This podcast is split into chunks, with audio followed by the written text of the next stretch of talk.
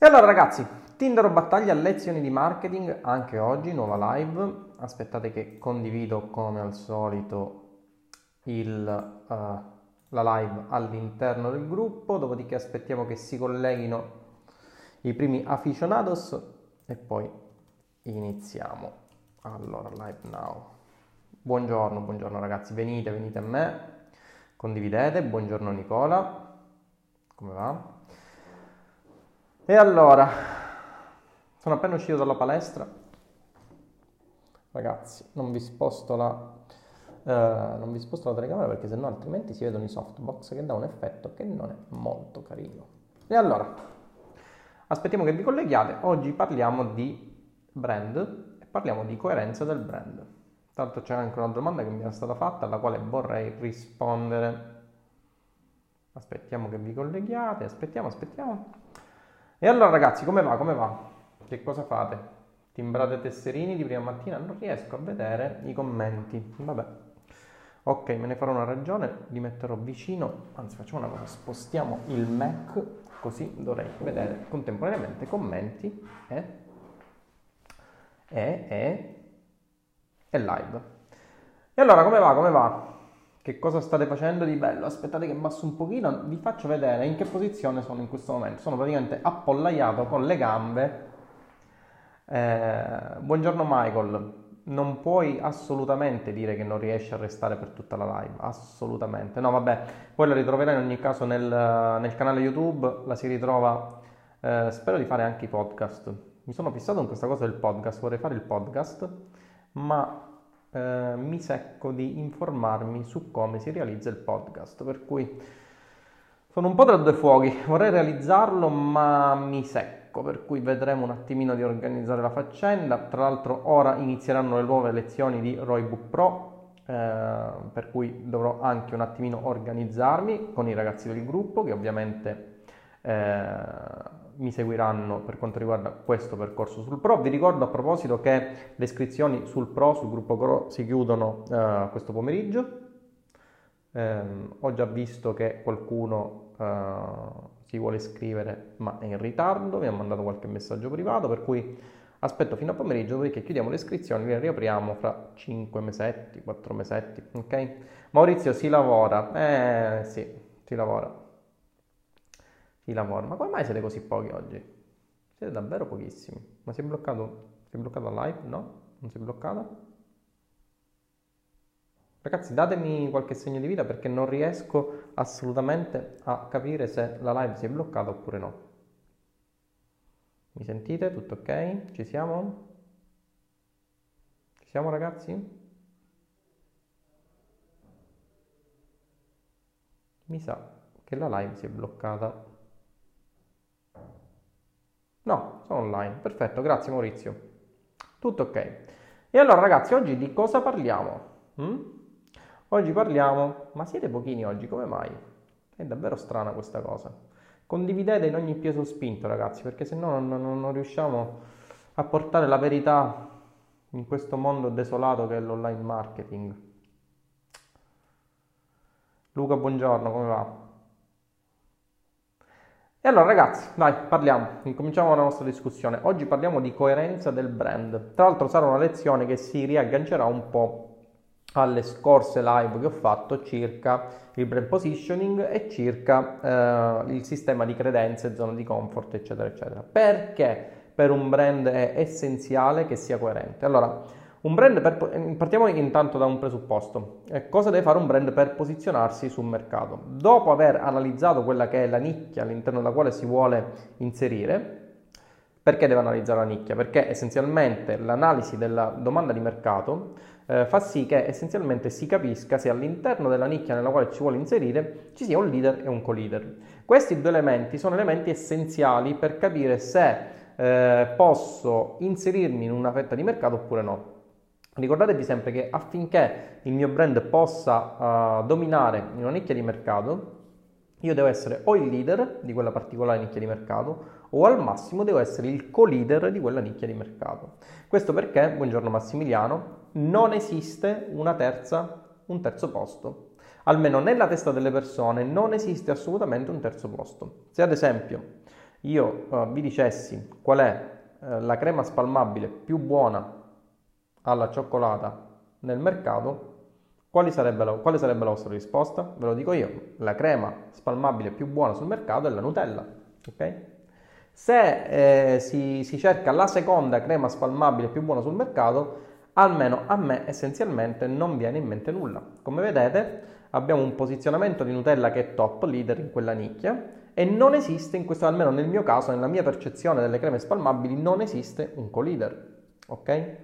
Ehm, quindi ci siamo fino a qui, no? Quindi è essenziale che si sia leader o co-leader. È proprio questo il motivo per cui si fa un'analisi, eh, diciamo, della nicchia. Per capire se all'interno di quella nicchia esiste un leader, se in quella nicchia esiste un leader o esiste un leader e un co-leader, allora noi dobbiamo spostarci e cambiare nicchia, ovvero magari entrare in un sottoinsieme di quella nicchia, ok? Vi faccio un esempio eh, banale. È notizia di qualche tempo fa il fatto che Renault abbia realizzato la sua prima macchina elettrica, se non vado errato, auto guidabile, una cosa del genere, di lusso, ok? Ora, questa cosa dal mio punto di vista è una stronzata pazzesca perché Renault non ha il posizionamento di un'azienda di macchine di lusso. Se voi eh, pensate e fate un attimino mente locale a quelle che sono le aziende che producono macchine di lusso, a me essenzialmente vengono in mente sempre, come vedete, due opzioni, che sono Ferrari e Porsche.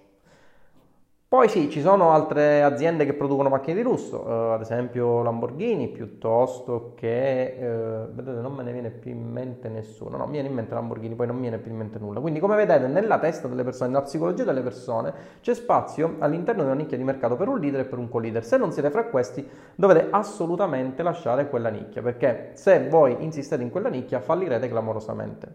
La Renault ha fatto una cosa che assolutamente non andava, perché si è inserita all'interno di una nicchia di mercato, secondo me ha fatto due errori clamorosi.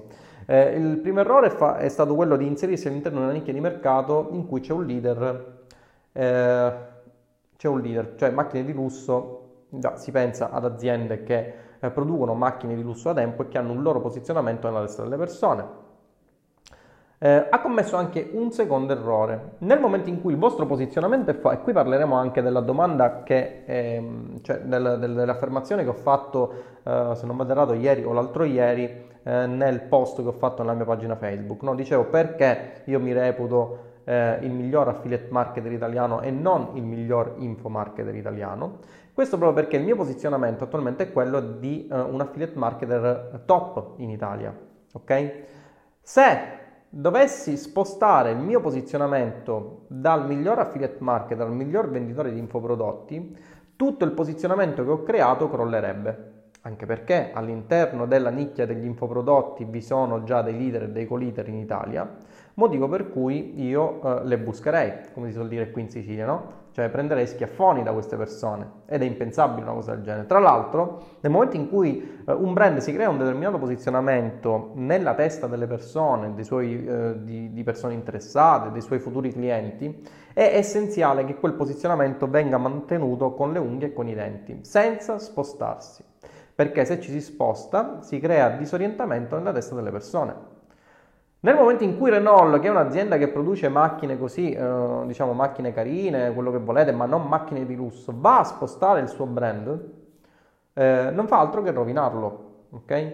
Ad esempio, mh, mm, ci fu un'azienda che produce i biscotti pan di stelle, ok? Questa azienda che produce biscotti pan di stelle pensò di creare una sua crema spalmabile che faceva competizione alla Nutella che si chiama appunto pan di stelle. Che cosa ha fatto questa azienda? Ora non ricordo chi produce Pandistelle, se non vado errato li produce la Mulino Bianco. A mio avviso fece un errore clamoroso, infatti eh, se voi andate in un qualsiasi negozio o, o, non lo so, se voi andate in un ristorante e chiedete eh, la classica, mh, mm, come si dice, quella cosa spalmabile che eh, la crepe, ok? E chiedete una crepe alla Nutella, non chiedete una crepe al pan di stelle. Eh, lì fu, furono commessi parecchi errori. In primis il posizionamento del pan di stelle era di un biscotto, non di una crema spalmabile. Eh, quell'azienda pensò, anzi fatemi vedere subito se è del mulino bianco. Se sto parlando di mulino bianco, pandistelle.it Uh, vediamo un po' di cosa si parla. Barilla, scusatemi, Barilla, non era Mulino Bianco, era Barilla. Barilla pensò di creare la sua crema spalmabile che chiamò proprio pan di stelle. Ora, all'interno della nicchia delle creme spalmabili c'era già il posizionamento che era fortissimo della Nutella, ok? Per cui in questo caso direi che non c'era posto nella testa delle persone neanche per un co-leader, ma solo per un leader. Eh, poi fece anche un altro errore, nel senso che, ah, ovviamente dal mio punto di vista si intende, eh, non fece altro che creare un prodotto spalmabile che aveva lo stesso nome del biscotto. Quindi generava confusione negli utenti per eh, il fatto che essenzialmente quando si parla di pan di stelle si parla di un biscotto. Ormai il posizionamento del brand pan di stelle, ovvero del sottobrand pan di stelle, è quello di un biscotto, non di una crema spalmabile.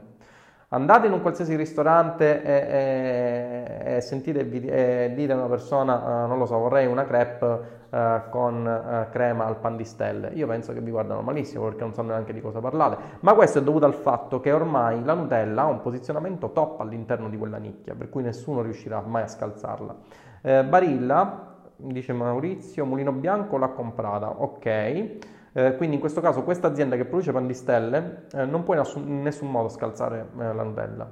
Niente proprio di meno che la Nutella, leader nel settore delle creme spalmabili, creando un prodotto eh, che crea disorientamento negli utenti. Cioè, non so se mi spiego, ok? Quindi furono fatti una serie di errori clamorosi. E allora come si fa a entrare eh, in un settore in cui magari c'è un leader e si vuole entrare con, magari con un co-leader? Cosa si fa? La cosa è semplicissima, si crea un nuovo brand. Ok? Si crea un nuovo brand. Quindi si crea un brand da zero e si eh, adottano delle strategie di posizionamento eh, di marketing che aumentano la percezione del proprio posizionamento agli occhi delle persone eh, con un nuovo brand. Nel caso in specie, eh, ad esempio Renault, secondo me, non avrebbe mai dovuto creare una macchina di lusso con il brand Renault, avrebbe dovuto ricreare un altro brand e all'interno di quell'altro brand, buongiorno Claudio, avrebbe dovuto uh, posizionarsi nel settore delle macchine di lusso. Ripeto, è un qualcosa che è azzardato. Più che macchine di lusso, ad esempio, io l'avrei posizionata nella sottonicchia del settore delle macchine di lusso elettriche. Ok? Fateci caso.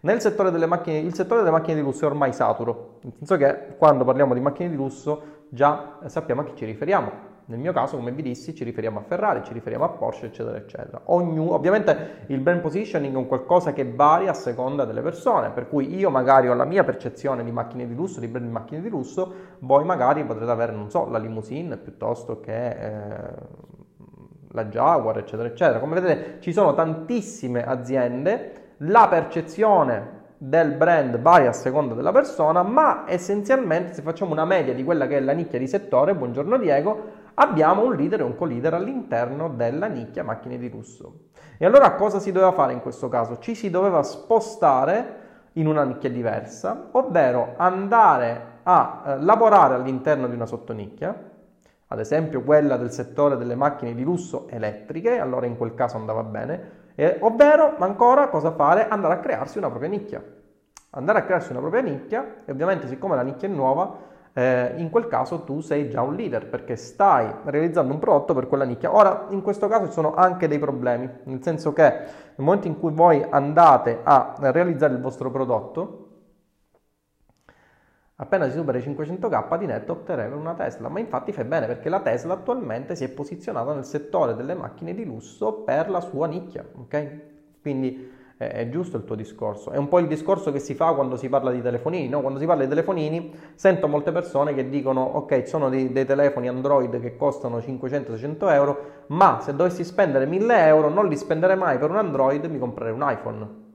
Poi magari non sanno dare neanche una giustificazione razionale e ci sta che non sappiano dare una giustificazione razionale. Perché? Perché Apple con il suo iPhone si è inserita nella nicchia degli smartphone di lusso ad alto prezzo cosa che Android non è riuscito a fare assolutamente per un insieme di motivi. Android è nato come, eh, smart, come, un sistema operativo che si adattava a tutti gli smartphone, si adattava soprattutto agli smartphone diciamo di basso costo, è stato visto come l'alternativa ad Apple economica per molto tempo, per cui si è creato un suo posizionamento che ad oggi, se eh, ci fate caso, fa fatica a entrare nella testa delle persone con il posizionamento di un sistema operativo per eh, smartphone di eh, alto costo. Okay? Ci sta un po' provando qualche azienda, ad esempio ci sta provando Samsung, ci sta provando Huawei, con il prossimo Galaxy S10 Samsung dovrebbe eh, di molto, secondo me, sforare la soglia dei 1000 euro, per cui eh, diciamo dovrebbe cercare di insinuarsi in quella nicchia, ma non ci riuscirà mai ragazzi, non ci riuscirà mai per una serie di motivi che vi ho spiegato eh, pochi minuti fa abbiamo già un leader di settore, il leader fortissimo è la Apple per quanto riguarda gli smartphone di lusso, per cui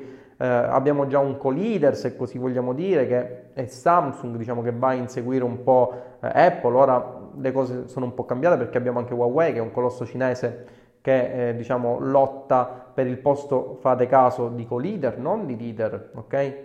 Sempre questo perché all'interno della psicologia umana c'è, c'è spazio per due eh, per due brand, dopodiché quella nicchia è satura, ok? Però essenzialmente diciamo eh, è questa la percezione che si ha, no?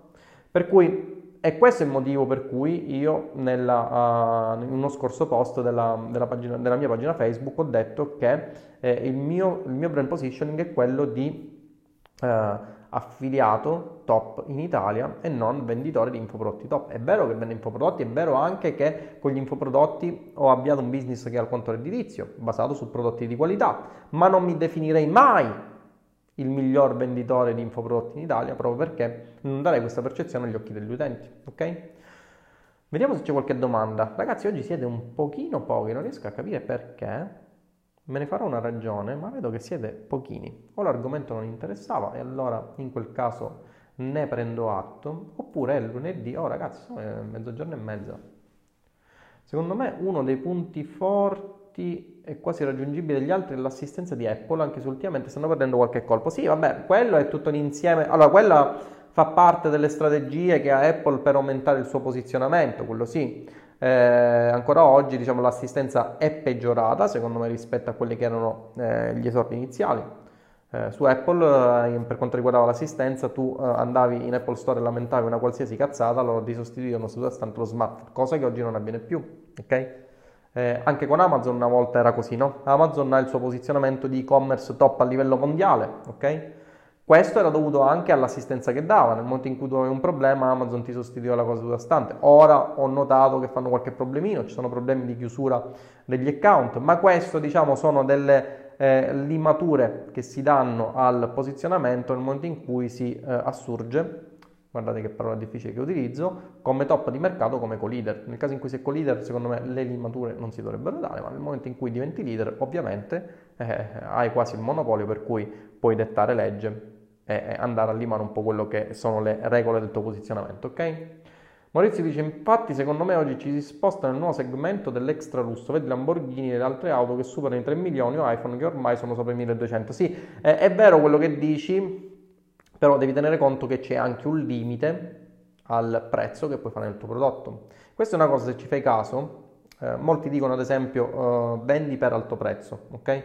Vendi per alto prezzo e eh, sicuramente farai soldi. In realtà in questo ragionamento c'è un problema, nel senso che è vero che vendendo ad alto prezzo hai margini più alti, ma è anche e soprattutto vero che non è detto che vendendo ad alto prezzo vendi, nel senso che eh, intanto si dovrebbe dare una definizione di prezzo alto perché ovviamente il prezzo alto non è mai alto. Se io dico 1200 euro, 1200 euro possono essere un prezzo basso se io ti parlo di una macchina, possono essere un prezzo alto se ad esempio ti parlo di, eh, non lo so, di un mouse, ok? Quindi anche il discorso del prezzo alto è da inquadrare in relazione al prodotto che vendi, in relazione alla domanda di mercato, in relazione al mercato su cui operi, ma soprattutto mh, mm, tu puoi alzare i prezzi in funzione del tuo posizionamento.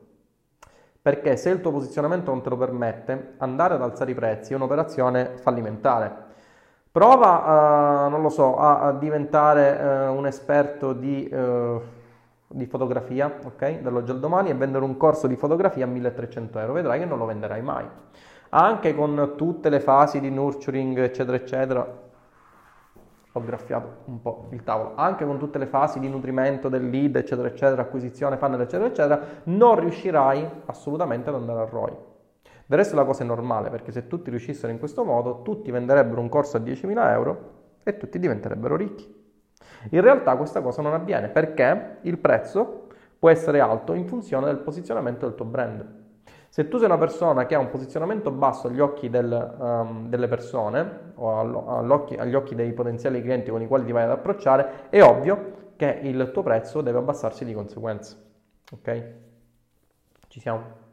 Quindi anche perché facevo questo discorso? Perché si riallaccia alla tua domanda, cioè alla tua affermazione Maurizio. È vero che oggi siamo nel campo dell'extra lusso con macchine che superano i 3 milioni o iPhone che sono sopra i 1200 euro, ma se ci fai caso, se vai a vedere un po' le quotazioni di Apple negli ultimi tempi per quanto riguarda la borsa, vedrai che Apple sta avendo un tonfo clamoroso. Sta avendo un tonfo clamoroso a causa del fatto che, almeno a mio giudizio, si è spinta troppo in là sui prezzi in relazione al suo posizionamento. Ok? Eh, spingersi troppo in là eh, sul prezzo in relazione al proprio posizionamento è un, un, disastro. In questo momento, ad esempio, Apple ha un, un grosso problema. Il grosso problema qual è? Se tu vai a vedere, Apple ha eliminato i dati delle trimestrali relative alle vendite di iPhone. Ok? Questo già ha creato eh, diciamo qualche eh, problemino, qualche preoccupazione nel, negli analisti, ma soprattutto negli investitori, il titolo in borsa è sceso. Altro motivo di preoccupazione per gli investitori è il fatto che sì, iPhone vende, ma non vende quanto dovrebbe vendere, quanto ci si aspetta che eh, doveva vendere questo telefono. Motivo per cui altro motivo di preoccupazione circa le vendite future è eh, tonfo del titolo in borsa. In realtà Apple si trova in un, ha un grosso problema, nel senso che secondo me ovviamente si è spinta un po' troppo oltre quelli che erano i prezzi in relazione alla percezione del suo brand eh, anche in relazione alla percezione del prodotto, perché eh, come voi sapete Apple eh, ha, adottato la classica politica eh, di uno smartphone l'anno, ora non ne realizza più uno, ne realizza un paio, ma essenzialmente la sua politica era quella di presentare uno smartphone con un nuovo design, eccetera, eccetera, in un anno e tenere lo stesso design l'anno successivo e aumentare il prezzo. Questa cosa, se prima poteva andare bene, perché Apple era il leader di mercato, ok? Per cui essendo leader poteva dettare sia i tempi, sia i modi, sia i prezzi. Ad oggi questa cosa non funziona più perché all'interno di questa nicchia si è insinuato il co-leader. E far sì che ci sia il co-leader all'interno della nicchia di mercato fa sì che ci sia competizione e quindi Apple si trova in un problema grosso, nel senso che ha aumentato troppi prezzi in relazione alla sua percezione del brand e del prodotto, non può diminuirli perché se le diminuisse implicitamente farebbe capire ai suoi clienti che eh, ha commesso un errore. E un'azienda di questo tipo eh, sì, può ammettere il suo errore, ma è difficile che ammetta un errore in funzione del prezzo proprio perché eh, ci sono delle, degli equilibri che è bene non turbare. Quindi vende di meno perché il prodotto è visto come qualcosa che ha un valore intrinseco non adatto al prezzo al quale viene venduto. Oh ragazzi, un iPhone XS Max ad oggi viene venduto a 1600 euro, cioè non è che sono bruscolini. Mi ricordo qualche anno fa il, il top di gamma era sui 500, 499, 500, 600 euro. Oggi siamo già arrivati a oltre 1600 euro. Per cui si trova in questo problema, come vi dicevo, ha il problema che il prezzo è troppo alto, per cui non riesce a vendere, ha il problema che non riesce ad abbassare il prezzo. Non riesce ad abbassare il prezzo proprio perché eh, diciamo, insinuerebbe una falla all'interno della percezione del suo brand agli occhi degli utenti. E allora cosa si deve fare? Beh, uno dei primi, uno dei primi eh, metodi che si dovrebbe attuare sarebbe quello di mantenere costante il prezzo, secondo me, e di realizzare, per esempio nel caso di Apple, ma ovviamente nel caso di un brand in generale, sarebbe quello di realizzare un nuovo prodotto che ha una percezione molto superiore rispetto al vecchio prodotto mantenendo il prezzo costante. Da questo punto di vista, ad esempio, si potrebbe fare una cosa del genere, ad esempio il prossimo anno presentando un iPhone, iPhone 2019, che abbia un design totalmente rinnovato, che abbia delle innovazioni che siano tali, ovvero non innovazioni nel senso stretto del termine, ma eh, delle, diciamo, delle, caratteristiche che siano viste come innovazioni per gli utenti ai quali si rivolge Apple, ok? mantenendo il prezzo per lo più costante. Questo, secondo me, aumenterebbe nuovamente le vendite del prodotto. Quindi, come vedete, ragazzi, è tutto un gioco di percezioni eh, un, un, brand deve sempre dare delle percezioni di sé ai propri clienti eh, che siano coerenti col sistema di credenze che ha realizzato. Anche qui ne abbiamo parlato in una scorsa live, abbiamo parlato del sistema di credenze, abbiamo parlato della zona di comfort, per cui vi invito a riguardarvi tutte le live che abbiamo fatto. Eh, se non è coerente con, con, il suo sistema di credenze, si insinua una falla all'interno del eh, piano strategico che il brand sta eh, portando avanti per aumentare la sua percezione agli occhi degli utenti e questo crea dei problemi successivamente nei confronti eh, non solo diciamo, del brand positioning, ma anche e soprattutto delle vendite eh, dei prodotti di quell'azienda, beni o servizi. Okay? Ci siamo?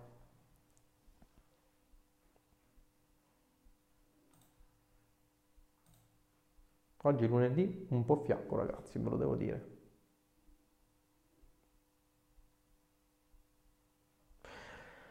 E quindi nulla, capite? Questa più o meno è la situazione che vi volevo dire. Eh, vi ricordo, ragazzi, vi ricordo, vedo che mi pare che qua siete tutti iscritti, ma vi ricordo che questo pomeriggio chiudiamo le, eh, le iscrizioni al Pro, dopodiché si comincia a studiare direttamente nel gruppo. Ovviamente farò sempre live qui, magari ne faccio qualcuna di meno proprio perché dovrò dedicarmi di più al Pro. Tra l'altro nel Pro eh, inizieremo delle lezioni che sono di eh, complementare al Roybook M, parleremo di AB-test, vedremo come fare gli AB-test sia sulle eh, piattaforme proprietarie che su piattaforme vostre e vedremo un po' eh, come si fanno gli AB-test in maniera corretta, ragazzi, in maniera ehm, rigorosa, con metodo, come sempre, ok? Domanda scomoda, ci metteresti la faccia sulle campagne di affiliazione Nutra per aumentare il brand positioning? Si riesce a rendere credibile una pagina blog senza sapere che ci sia dietro? Certo, è ovvio. Eh, non è detto che un brand sia la persona, Claudio. Il brand può essere anche il marchio. Se tu crei un blog e lo chiami, non lo so, uh, benessere, benessere annuale, per esempio, se tu hai questo brand che è benessere annuale, benessere annuale può uh, insinuarsi agli occhi delle persone.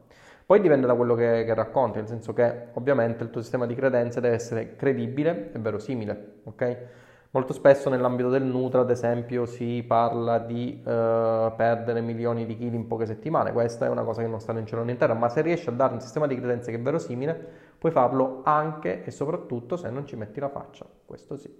Ci sono dei canali YouTube, eh, Claudio, che hanno una trust agli occhi degli utenti che sono favolosi, e se te li vai a guardare assolutamente non si capisce da chi siano stati realizzati. Vediamo se riesco a farti vedere una cosa del genere. Ora te la faccio vedere, anzi così ti dico di che cosa sto parlando. Guarda un po'. Eccolo qui, guarda di questo canale. È un canale totalmente dedicato a prodotti in affiliazione un attimo che vediamo se te lo posso fare vedere ok. Guarda questo canale. Questo canale è un brand è assolutamente un trust eh, per chi è del settore. Te l'ho uh, inserito qui. Se tu lo vai a guardare capirai che non, non si capisce chi, chi ci sia dietro. Ci sono solamente link di affiliazione di Amazon, ma il canale è fighissimo, infatti ha quasi un milione di utenti iscritti, ok? Quindi non è detto che tu ci debba mettere per forza la faccia. E questo canale monetizzerà a bestia con Amazon, per esempio. Ok? Maurizio, esatto, probabilmente ci stanno lavorando sull'evoluzione dello smartphone, almeno si spera. Vertu, per esempio, lancia uno smartphone da 12.000 euro, quindi si posiziona sull'extra lusso, esatto. Vertu ha lanciato questo smartphone, ha qualche falla anche, diciamo, il loro piano strategico, però essenzialmente è un, un'idea che potrebbe in un certo qual modo funzionare, anche se io ad esempio avrei operato in maniera leggermente diversa, ma ci sta che abbia creato uno smartphone di 12.000 euro. Grazie, come ad esempio My Personal Trainer, ma lui è leader del settore, diciamo esattamente, esattamente come My Personal Trainer. My Personal Trainer eh, è un sito web che eh, praticamente è leader nel settore soprattutto per quanto riguarda l'organico, cioè se tu vai a cercare una qualsiasi malattia, una cosa, troverai sempre My Personal Trainer che è in prima posizione lo, lo notavo l'altro ieri facendo un po' di un'analisi di una nicchia di mercato che praticamente quel blog è un qualcosa di fenomenale, cioè riesce a eh, indicizzarsi per keyword allucinanti ed è appunto leader del settore in, in, una, in, una, nicchia abbastanza grande, non solo quella del benessere, ma anche e soprattutto quella della salute, che è una nicchia molto molto importante, per cui è dietro My Personal Trainer, se non vado errato, non, eh, non si dice che ci sia. Vediamo un attimo se se si vede My Personal Trainer anche qui bellezza integratori diete fitness andiamo un po' a spulciare quella che è la storia di questo sito web. Ha oltre 20 ragazzi 20 milioni di visite al mese che non sono ragazzi bruscolini. 20 milioni di visite e il 94,67% di visite di questo sito web sono tramite SEO, quindi organi. Quindi Claudio, a chi vuoi che gliene freghi se ci sia Pinco Pallo uh, dell'azienda Y piuttosto che uh, Pinco Y dell'azienda X? No, c'è mai Personal Trend che è un brand totalmente affermato. Ok? Adesso voglio vedere una tua recensione sul Vertu da 12.000 euro. Eh, guarda, ho fatto la recensione più forte che ho fatto è stata quella di iMac Pro che mi è costato 7.000 euro. Ovviamente poi l'ho ottenuto perché, eh, tra l'altro ti racconto un episodio bellissimo. Quando ho acquistato eh, iMac Pro sono andato in Apple Store e allora il commesso mi disse guarda questa è una macchina favolosa, bellissima, ma ora cosa ci farai? Immagino che ci farai calcoli complessi eccetera eccetera. No, gli dissi no guarda mi interessa aprire più di 4 tab di Facebook. Il commesso è rimasto un po' così, capisci? Perché ovviamente eh, un computer da 7000 euro, quando gli dissi che voleva aprire più di 3 tab Facebook, mi guardò stranito, ma non disse nulla, io acquistai l'iMac. Eh, My Personal Trainer mi pare 20 anni di storia. Sì, sì, sì, ma eh, ripeto, è un qualcosa di, di allucinante. Lo andavo a... Uh, l'ho, notato l'altro ieri, come ti dicevo, ed è un qualcosa di assolutamente, assolutamente fenomenale. Complimenti, be- bellissimo, bellissimo sito, tra l'altro molto ben posizionato, articoli eccezionali, struttura uh, davvero eccezionale. Per cui, come vedi, Claudio, rispondendo alla tua domanda, non è che per forza ci debba essere una persona con nome e cognome. Ti ho fatto l'esempio del uh, canale YouTube, anche My Personal Trainer, come vedi, davvero, davvero eccezionale. Ok ragazzi, questa live direi che la possiamo fare finire prima, anche perché oggi dicevano che qua in Sicilia c'era allerta medio arancione, cosa rivelatasi totalmente infondata, almeno fino ad ora, per cui oggi non sono col Vespino, ma sono con la macchina e mi ritroverò in un macello allucinante eh, quando, fra circa 20 minuti, dovrò andare a prendere la bimba a scuola. Per cui cosa dire ragazzi? Spero che questa live vi sia piaciuta. Bacetti, ci vediamo alla prossima live, penso domani. Ciao!